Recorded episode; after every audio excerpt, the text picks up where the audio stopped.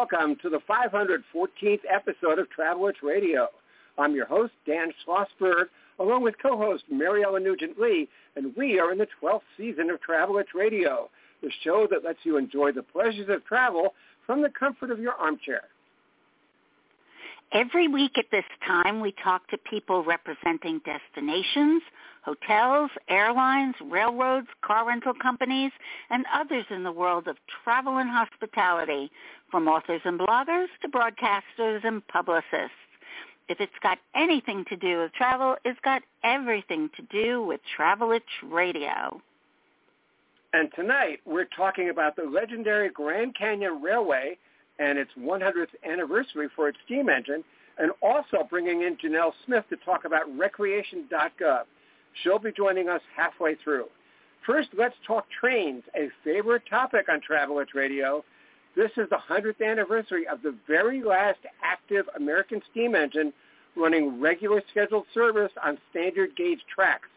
So happy birthday to number 4960 of the Grand Canyon Railway in Williams, Arizona. In August, this steam engine will mark its birthday by hauling trains from Williams to the south rim of the Grand Canyon on four Saturdays, August 5th, 12th, and 19th, and will also run on select days now through October. There's even going to be a special birthday party for the iconic locomotive in Williams on August 12th. If you're going to bring it a present, a nice can of French fry oil would be helpful. But we hear this engine has been converted to a carbon neutral system that runs on recycled French fry oil and harvested snow melt. You've got to be kidding me. the Grand Canyon Railway is lucky to have her, a rare sight and sound in the 21st century. And reservations are highly recommended since people plan to come from all over the world to see this legendary locomotive in action. Dan, what's planned for the big birthday bash on August 12th?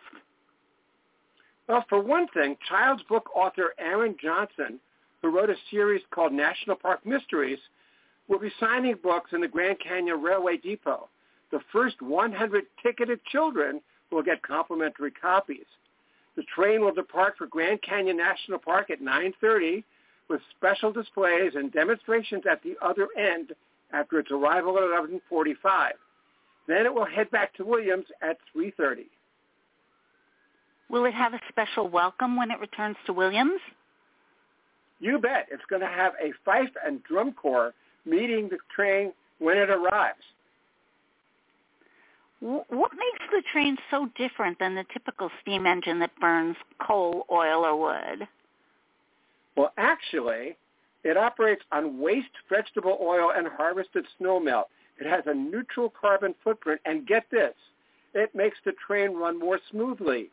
The Grand Canyon mm-hmm. Railway is therefore the first U.S. tourist railroad with ISO 14001 third-party certification of its environmental management system.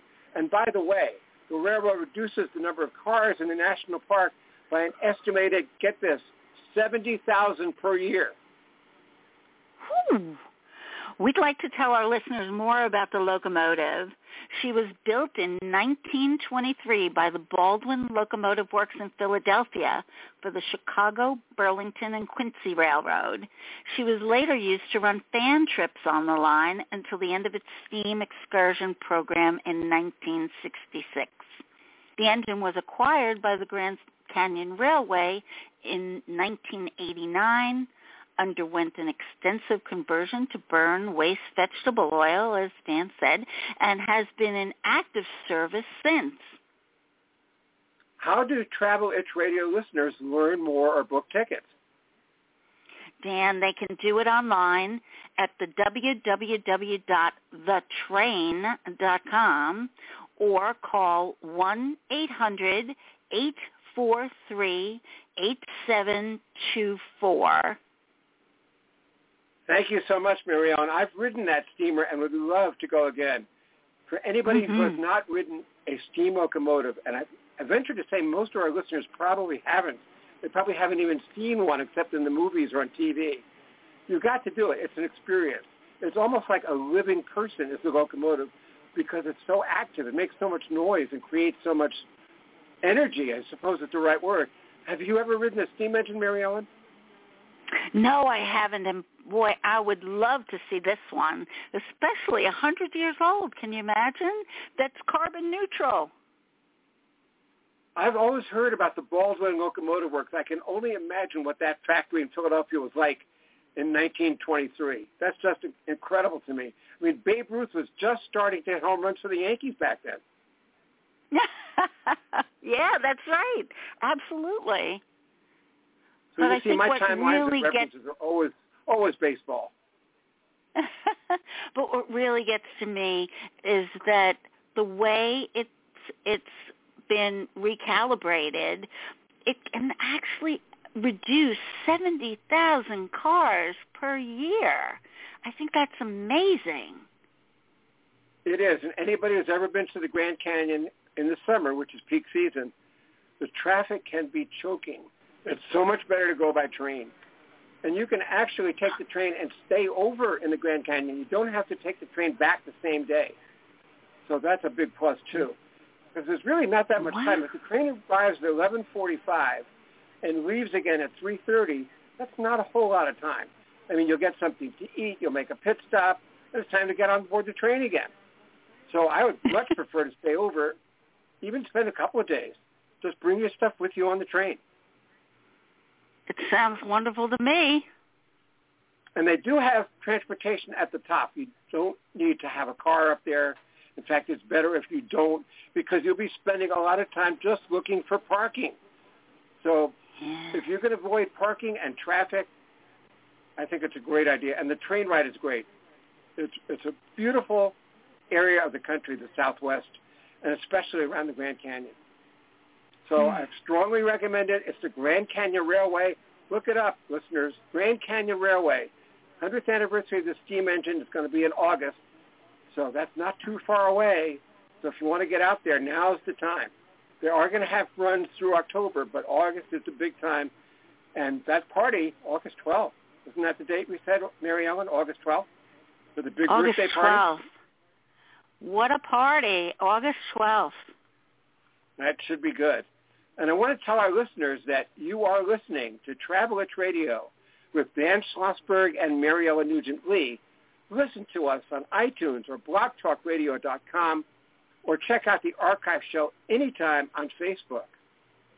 And now let's bring in tonight's special guest, Janelle Smith, Strategic Communications Lead and Recreation One Stop, R1S, for recreation.gov, part of the USDA Forest Service. Welcome to Travel Itch Radio, Janelle. Well, I'm so delighted to be here with you. Thank you so much. I'm glad you made time for us. You know, until I went to IPW San Antonio in May, I must confess I never heard of recreation.gov. .gov. I'm sure many of our listeners feel the same way, Janelle. So please tell us what it is and what it can do for travelers. You know, I'm just going to to first comment on this Grand Canyon Railway, and um, I, yeah, sign me up. It sounds amazing, uh, and I, you know, I could see that it would be amazingly popular. So just like they um, encourage you to to make reservations, Recreation.gov is that place where you can make reservations for some of your favorite national parks or forests or wildlife refuges, um, Army Corps lakes. Uh, you know, all of these different federal lands that are popular and becoming more and more popular every single day and every year. So it's a website, it's a mobile app, it's our call center, and you can make reservations um, for camping, uh, whitewater rafting. You can get a ticket to tour national monument. Uh, you know, the, the the opportunities are really quite endless. And I, I guess the way I look at it is, the bottom line, it's really the federal government's gateway to fun. Hmm. Now, the website has information on more than 300 national parks and historic sites, everything from Glacier and Great Smoky Mountains to Assateague Island National Seashore, known for wild ponies that swim, and even the Steamtown National Historic Site, the only national park site with moving parts. If I were considering potential vacation sites for the rest of the summer, how should I use recreation.gov? Well, you know, the first thing I want to point out is, um, yes, uh, we have a lot, if not most, of the national parks and a lot of their recreation opportunities on recreation.gov, but it's so much more than that. You know, it's it's your forests, it's um, wildlife refuges, Army Corps lakes, as I mentioned earlier. So it's all of the federal lands across the entire country and those um, recreation opportunities they make available to you. So um, it's not just just the information, it's also those reservations, which we're going to talk about here in a minute. So a couple of the features I really like and use for our trips, um, even just for our family, one is a trip builder tool and allows you to map your route. So for me, I'm going from Boise, Idaho to Whitefish this summer. Um, so once I put those two points in the map, it populates from our database all of the different recreation opportunities along that route. So that's trailheads, um, campgrounds, tours for you know some sort of um, attraction along the way, wilderness hiking permits, and just so much more. I've discovered so many places I didn't know were along those routes doing that. And there's also a map right on the home page and if you say you just landed somewhere and you want to see what's right around that destination, Phoenix, Arizona, you just um, drill in, zoom into that destination, and again, it will populate all of the different um, recreation opportunities right there. Um, my problem though is I start using these tools, um, and I've been with this program now for about 10 years. My bucket list is, it's too long. I'll never ever get through it all. That's what I was thinking. The bucket list will go burst. Now, also, yeah. doesn't recreation.gov provide one-stop shopping for timed permits and passes? Yes, we do. So for those um, agencies and for the local places that make them available to rec.gov, it's a place you can get, and timed entry is a really big deal right now.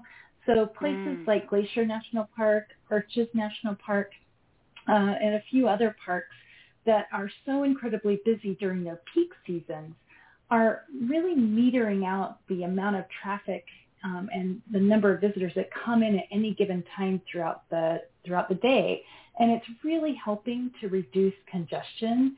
Um, so where there was problems with people just finding parking spots um, or sitting in traffic for you know a really long time, these timed um, entry permits are really allowing that to, to spread out during the day. And so it's taking that pressure off and really it's making it a better experience for people who are visiting. Can people also buy tickets directly from the site? Sure, sure. Um, the type of tickets that you would find on recreation.gov would be for things like a ranger-led tour, say of a cave like Timpanogos cave down in southern Utah, or um, you know, say there's just special kinds of um, timed events that are offered. So those are the kinds of tickets um, that you would find. And again, it's for those places that choose to bring those onto rec.gov. Is it fair to say that recreation.gov has information on camping, lodging, and even hunting, fishing, and recreational shooting. Yeah, in fact, 25 years ago, when we recreation.gov was, um, you know, just first launched and came onto the internet, um, the backbone of that and the reason it was created was for camping reservations. And it, it continues to be more than half of all of the transactions and reservations that are made on rec.gov. Um, so camping is the most popular of the activities. Um, and part of the camping suite, if you if you will, um, when you say lodging, there are things like really interesting different types of accommodations. Say a lookout tower that was once used to spot fires in the west, um, your mm. yurts, um, maybe cabins that were used as ranger housing, you know, years ago is now being rented out to people.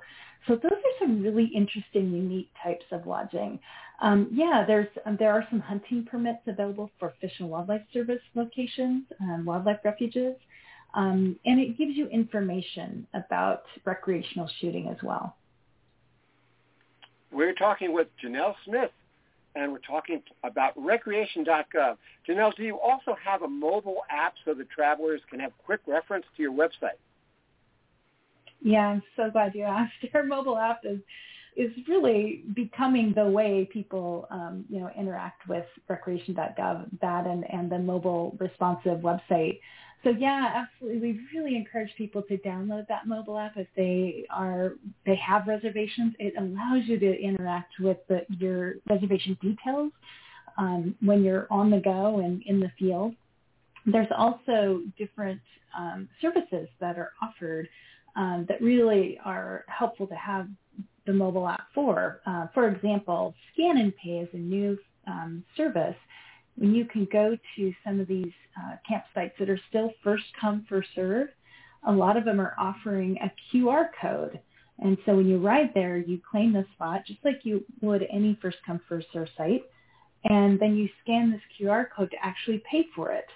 The old way of doing that was to like put cash in an envelope and stick it in this big metal container. Um, and so this is really helping visitors and the, the local facilities alike. Hmm. What about open and coming lotteries? What would those be? And is that information readily available? Yeah, in fact, I'm looking at a page right now, and it lists open lotteries. So those that are open right now or people um, can apply for them are listed up front. And then as you scroll down the page, you'll see those that are coming soon. You know, something to think about when you think about the lotteries, these are some of the highest demand activities and locations in the entire system. And offering a lottery allows those local managers to really create a more fair way of distributing that opportunity.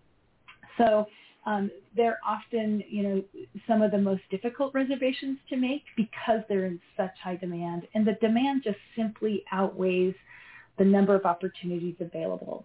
So it's it's um, they're they're super popular.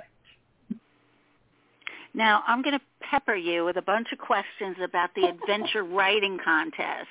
Is that ah. an annual thing or is that something new? Is it for professional writers or can anybody enter? And can people win prizes for their entries? Yeah, I, I really love this topic, so I'm happy to answer all those questions.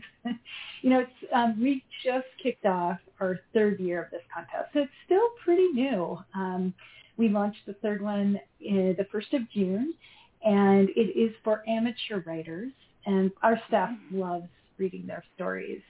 Uh, so the yeah the prizes they can um, win REI gift cards and various amounts depending on the the prize that they win, and the interagency annual pass. So great deals. Um, so the categories are we have three grand prize winners um, for second, third, there are category winners and even monthly winners.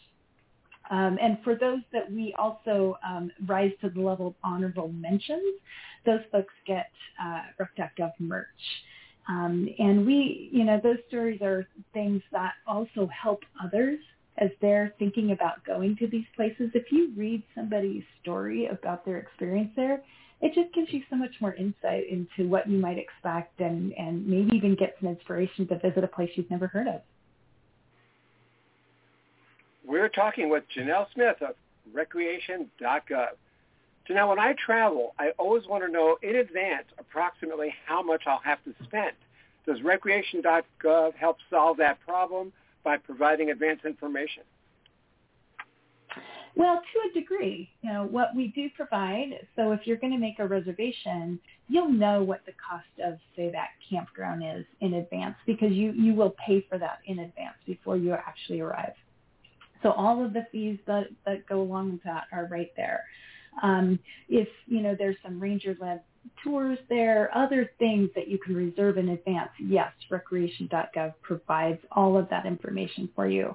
Um, when it comes to um, you know, other types of activities that you'll engage with that are beyond the services that we provide, that is something we don't actually make available. Um, but there are some helpful links to some of those pages where you're making reservations out to like visitor bureaus or say like Chamber of Commerce where they're providing information about services within their communities that are often just gateways to a lot of these places. So hopefully that's helpful. Do park fees go up every year? So if somebody wants to plan for 2024, is now the time they should do that before the fees and hotel prices increase? Well, that's a great question. I, you know, I really can't speak for the Park Service um, on that, and I, from my experience, it's not every year, but they certainly do um, set fees and have fees for, um, you know, for entering the parks. Um, a really good deal I'll tell you about though is that I mentioned the interagency annual pass. Um, for all those locations, what are a lot of times your big national parks, they have an entrance fee. Say it's $35. The annual pass is $80. So if you visit, say, is it three parks in a given summer or season or year, which it's good for a whole year, you've more than paid for the pass doing that. So it's really good deal if you find that you're going to be visiting several locations during the course of a year. Um, I and the other thing to keep in mind because I know I'm really budget conscious too um, is I like to visit our local national forests. Um, in fact, we're going up tomorrow. we're going to be on the forest. And so many of those adventures that we have there are free. You know, the trailheads, many of those trailheads are free.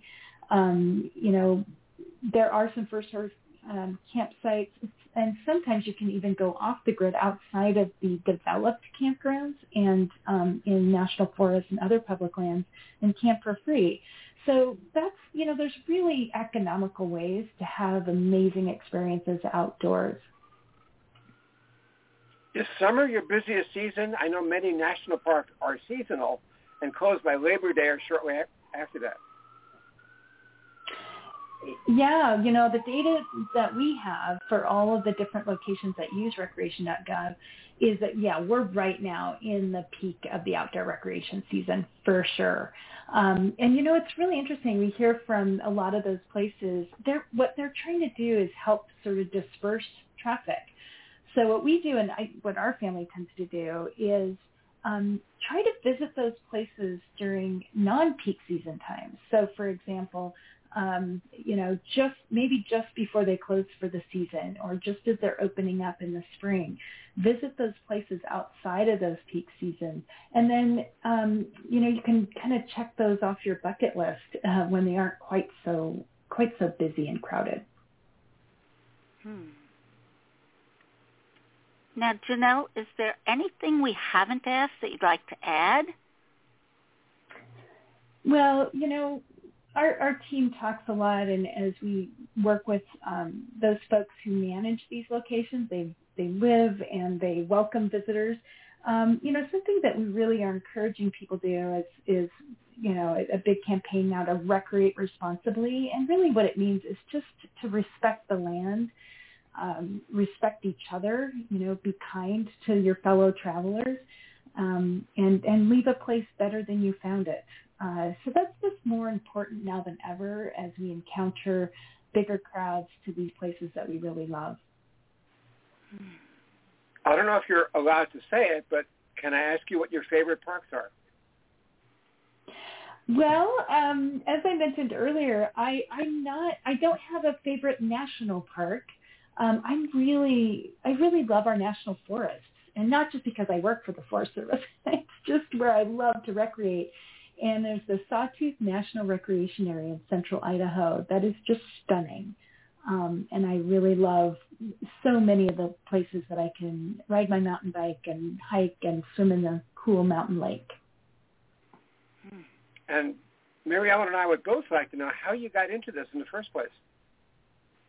Oh, gosh you know, I um, really I, I caught the bug to work for um, land management um, in my 20s. I actually worked as a firefighter um, for a forest, and I just I got hooked after that, and um, was at the time going to college for um, a, a career in communications and and marketing, and I've had an amazing career 30 years later. Uh, I'm I feel honored to be part of this program. And where are you from originally? I'm actually from Idaho. Yeah, I was born and raised. I've lived in a few other places along the way, but just came back home. Okay, Maryellen, anything you'd like to add? I was wondering about the seashore. Uh, I know that you you mentioned that you've got all kinds of different recreation opportunities. I'm big on the seashore. Is there anything uh, that uh, you can find on recreation.gov for beachgoers like me? Absolutely. Um, there's many national seashores that are managed by the Park Service. Um, and then we also have NOAA sites, marine sanctuaries. And so you'll find um, information on, so I'm looking at Point Reyes National Seashore right now. That's on the West Coast. Um, what they offer on our site are um, tours of the lighthouse, which I'm looking at, as well as campgrounds. And then if any of the marine sanctuaries you want to visit, um, whale watching is always amazing. Um, and they don't have any fees at all um, at the marine sanctuaries. And oftentimes they'll have just amazing visitor centers. So um, yeah, I, I'm a big fan of those as well when I get a chance to get out to the sea. Mm. Our guest tonight has been Janelle Smith of Recreation.gov. Thank you so much for being our guest on Travel Itch Radio. Thank you. I, I really enjoyed my time with you. I appreciate it. Good. We did too. And I think our listeners learned a lot because, as I said at the open, I never heard of recreation.gov, and I bet most of them never did either. But now we're going to use it for sure. So thanks for making us aware of it. And now that the baseball season is well past the halfway mark, there's nothing better for off days or rain delays than a good baseball book, like my latest, Baseball's Memorable Misses, an unabashed look at baseball's craziest zeros. The funniest and most unusual baseball book of the year is an illustrated and entertaining paperback, just $14.99 at your bookstore and even less from Amazon.com. Look for Sandy Koufax on the cover. Such a deal. Get it tonight. And that's it for this edition of Travel Itch Radio.